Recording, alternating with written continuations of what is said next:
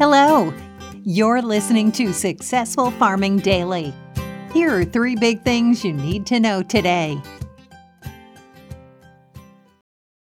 It's Tuesday, March 22nd.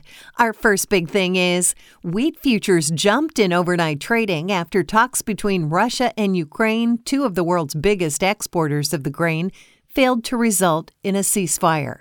The Ukrainian port city of Mariupol remains under siege by Russian forces with no end to the fighting in sight.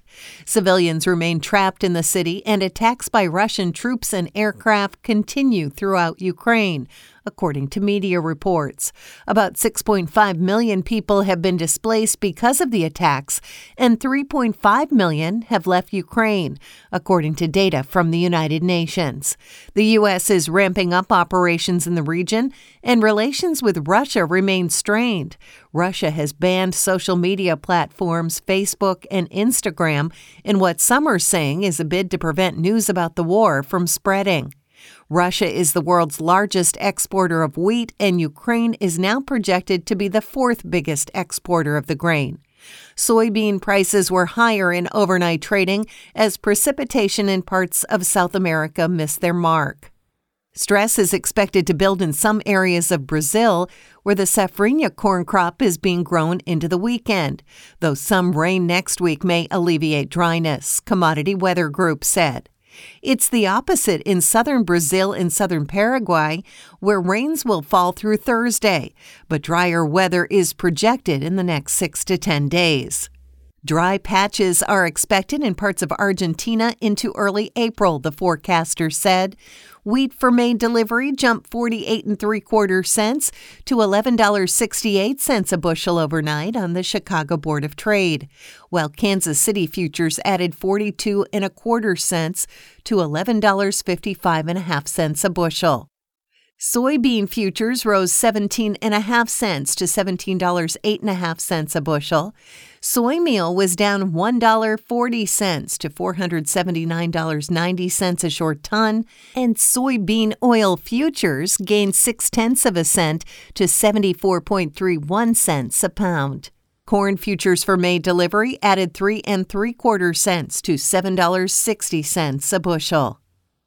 Next up, inspections of corn and wheat for export were higher week to week, while soybean assessments declined, according to the U.S. Ag Department. Corn inspections for offshore delivery totaled 1.47 million metric tons, up from 1.45 million a week earlier, the USDA said in a report. That was, however, down from the 2.02 million tons assessed during the same week a year earlier.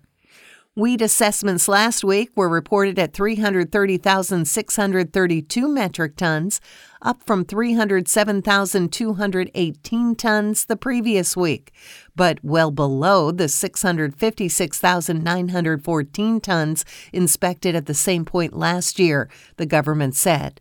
Soybean inspections totaled 544,986 metric tons, down from 796,785 tons a week earlier, but still ahead of the 495,329 tons examined for overseas delivery during the same week in 2021.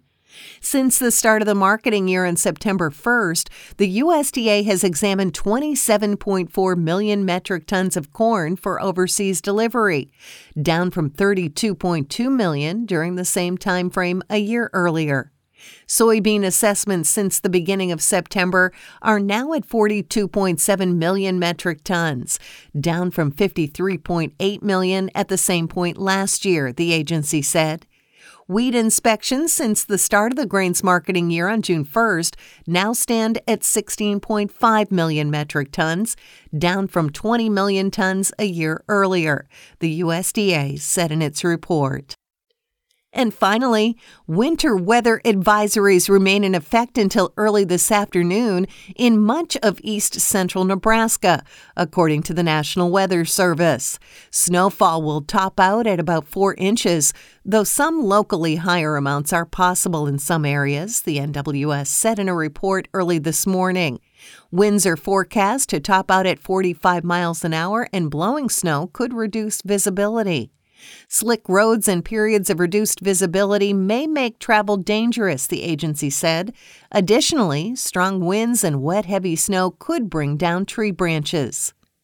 In the southern plains, meanwhile, strong winds are forecast today along with localized winter weather. A high wind warning is in effect as winds will be sustained from 35 to 45 miles an hour, with gusts of up to 65 miles an hour expected, the NWS said. In a few counties in the Texas panhandle, snow accumulations of up to an inch are expected.